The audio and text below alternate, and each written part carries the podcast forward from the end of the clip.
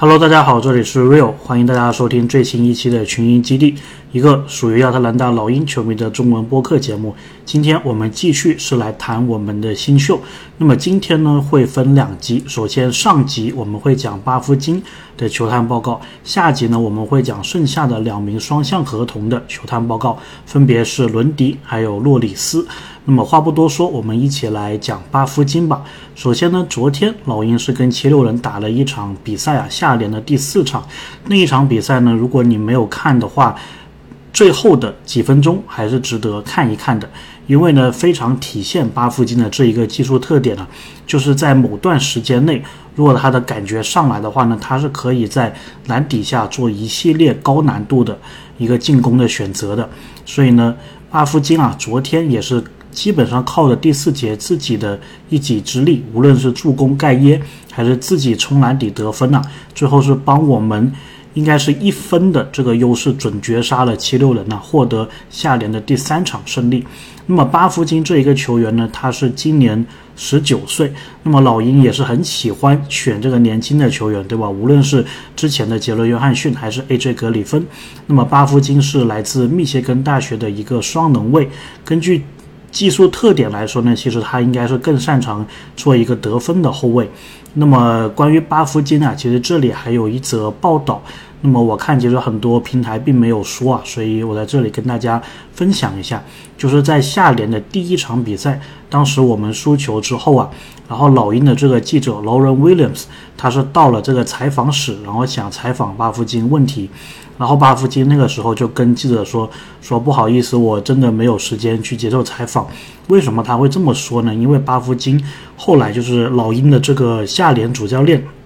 表示，就说在第一场输球之后，因为巴夫金打得非常糟糕嘛，所以呢，他就是马上找到了下联这个教练，然后说教练能不能把今天的录像。”发给我，我想研究看看到底自己哪里做的不好。然后同时呢，他也问教练啊，去拿下一场比赛的对手的录像啊。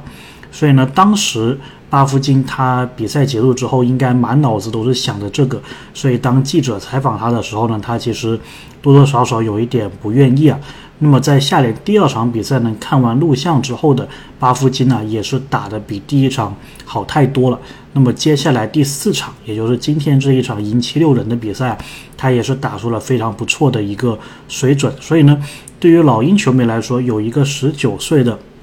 很认真、愿意去学习自己比赛录像，从这个失利当中啊寻找收获的这么一个球员在阵中的话呢，我们是感到非常非常开心，还有。兴奋的，那么巴夫金呢？他的很多特点我们待会儿会介绍到啊。但是从心态上来说，从他这个进取心来说，我觉得我们就可以是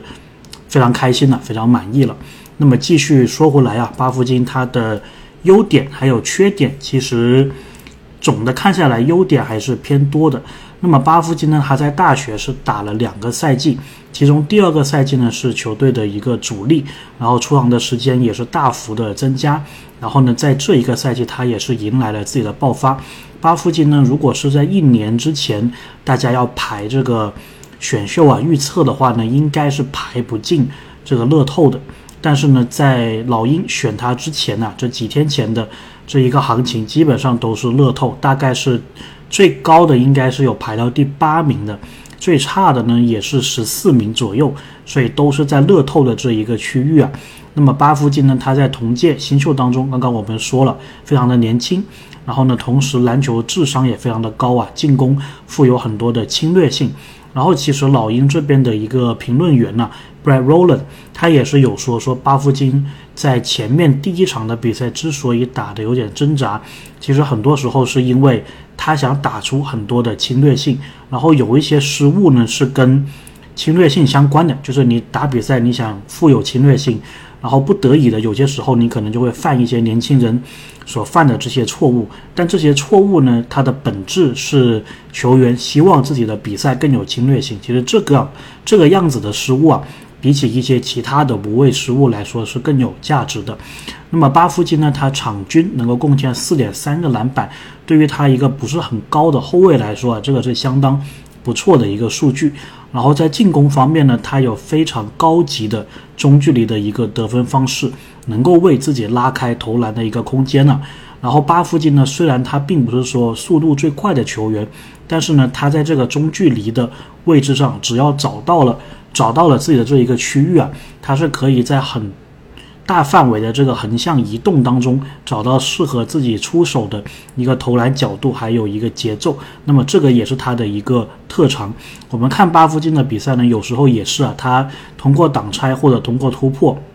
到了中距离这个位置呢，你是会看见，如果对手是有个大个子来防他，他是会不断的找机会把对手的这个重心啊给晃飞之后，然后再去进行一个投篮的。所以他的这一个。攻击的方式啊是非常的有经验，有自己的一个特点的。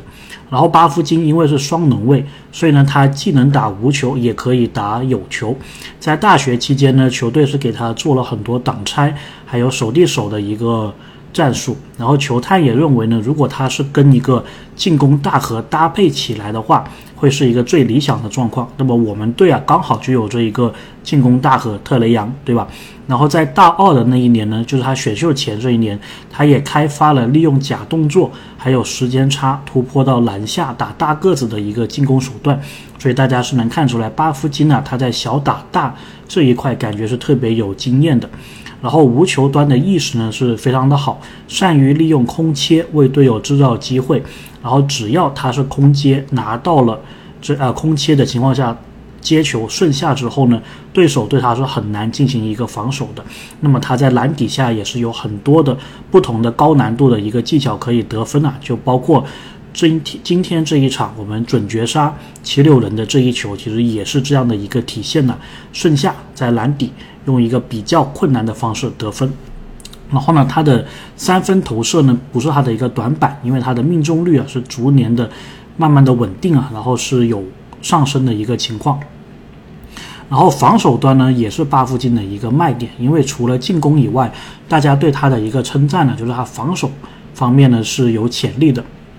那么首先呢，在防守端呢，在大学时期他经常是要面对对手最好的一个后卫球员。然后球探对他的观察呢，是说他在防守的时候啊，时刻能够保持专注还有能量。那么英文当中呢，有一个词叫 hustle，就是形容这一个球员他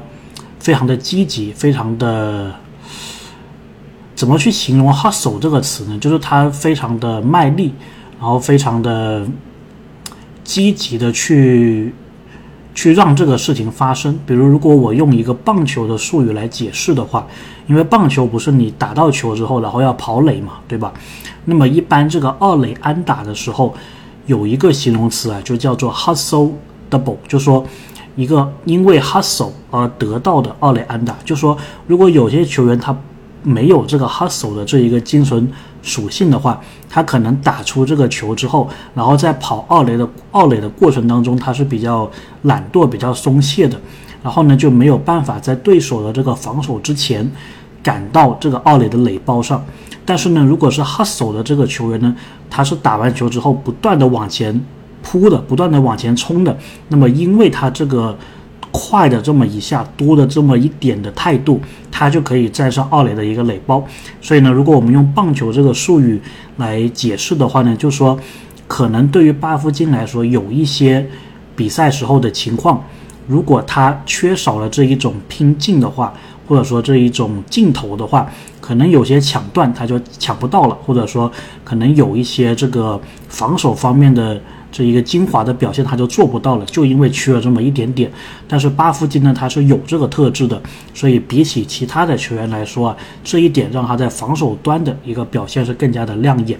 那么除了这个以外呢，他在防守端也会适当的干扰对手的持球还有出球，而且呢犯规是不是那么的多的？这个也说明他的手啊是比较巧而且比较快的。那么球探呢是用朱霍勒迪在七六人新秀时期的这么一个感觉去去形容巴夫金的，然后呢也说到啊巴夫金是有成为最佳第六人的一个潜质，然后呢。给的一个防守端的模板，除了刚刚所说的新秀霍勒迪以外啊，还有这个鹈鹕队的赫伯特琼斯。那么我们再来看看巴夫金的一个弱点，或者说需要提高的地方。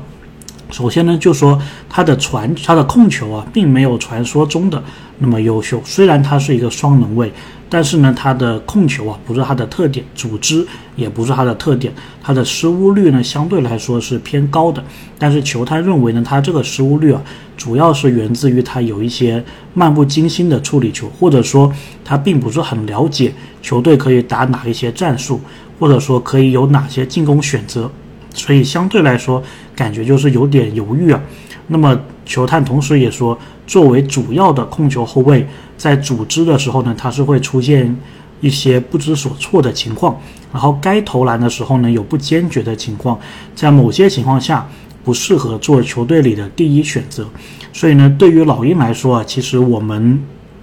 倒不觉得这个是一个很大的问题，因为我不觉得老鹰会让。巴夫金在没有特雷杨还有莫里的情况下出场，只要他这个一起上场的球员里面有特雷杨还有莫里的话，其实巴夫金他是不用作为这个组织者的，对吧？他其实更多的发挥他无球端的一个力量就可以了，同时还有防守上面帮这个特雷杨帮莫里就好了。然后呢，体型的暂时的劣势啊，也让他虽然能够。防对面的后卫还有小前锋，但是如果遇到一些吨位比较重的侧翼球员或者后卫球员呢，巴夫金还是显得比较吃力的。然后同时呢，因为这个体型的问题啊，所以如果对手一个挡拆换防，把他给掩护出去的话呢，他很难去绕过对手的这一个掩护啊，去站在这个持球球员的面前，这个是他的一个问题。所以呢，其实巴夫金在防守端也是需要一个看老鹰整体的一个防守策略的，对吧？你肯定是不能够让对手不断的点名打你这一个点的。然后呢，球探报告也指出啊，他有时候在部分的场次呢会有不必要的犯规。在大学期间，他是有四次的六犯离场，但是我觉得这一点呢其实还好了，就是他可能可能是一些经验上的一个问题。那么他在特雷杨还有莫里身边呢，我觉得慢慢的，其实随着他对这个比赛的理解，随着他看的更多的这个球队进攻的一个选择啊，他是能够克服我们上述所说的一些问题的。那么犯规这个问题呢，其实就是我觉得他在，毕竟他是一个情商高的球员嘛，他应该是能够慢慢的学会在哪些场合啊，能够察言观色，看这个裁判当时的一个尺度，对吧？减少自己的一个犯规。那么球探报告呢，也是给出了几个巴夫金的模板，那么基本上就是最佳第六人的这么一个模板了。马克西、奎可利还有乔丹普尔。那么我自己看巴夫金的一个感觉呢，我是觉得他其实是挺适合老鹰的。首先第一点呢，就是巴夫金他这个中距离啊，确实是有一些东西的。然后呢，我们是一个挡拆大队嘛，我们也是一个。这个中距离的大队，无论是莫里还是巴夫金，所以呢，巴夫金他是挺好的，可以融入我们的这一个体系的，或者说他融入我们的这个体系呢，应该不会有太大的一个问题。然后第二点呢，就是巴夫金这个无球端呢，其实是非常让人期待的。那么老鹰上一个赛季，无论你是让特雷杨去打无球，还是让莫里去打无球。感觉都差点意思，对吧？但是呢，如果他是跟特雷杨同时在场上，或者跟莫里同时在场上，让他专职的去打一个无球，那么感觉是不错的。然后呢，同时如果他手感来的话，或者说刚好给他遇上一个小打大的机会的话呢，那么他也是可以用自己非常娴熟的这一个进攻手段呢，冲到篮底下去进行一个得分的。所以从这一点来说，他跟老鹰也是挺适配的。然后呢，最后的一个适配性的问题呢，就是像我之前在盖伊盖耶的那一期所说的，他有很多的这一个反应的一个问题啊，在老鹰的这个体系下，应该都是能够帮他克服的。首先，他这个体型没有办法去防大的侧翼球员嘛，但这个大的侧翼球员呢，如果我们是亨特还在的话，亨特其实可以去防这一个位置的，对吧？然后呢，对于对手的掩护没有太多的办法。那么换防之后呢，我们换出来的那个球员呢，也可以做一个很好的防守。所以我自己是感觉巴夫金他可能跟莫里搭的话呢会好一些。如果他是跟崔杨一起的话呢，感觉这个后卫端呢高度包括这个防守的强度啊都挺差的。然后呢。他作为主控没有那么的优秀，但是我们也不需要他做主控，对吧？就在莫里身边，在特雷杨身边就可以了。所以我自己对于他还是非常有期待的。那么看球探报告对他的一个评价也是非常的好。OK，那么关于巴夫金，我们的球探报告啊就讲这么多，非常期待他新赛季的一个表现。那么接下来一期呢，我们就会讲另外的两位双向球员伦迪还有洛里斯。那我们下期再见。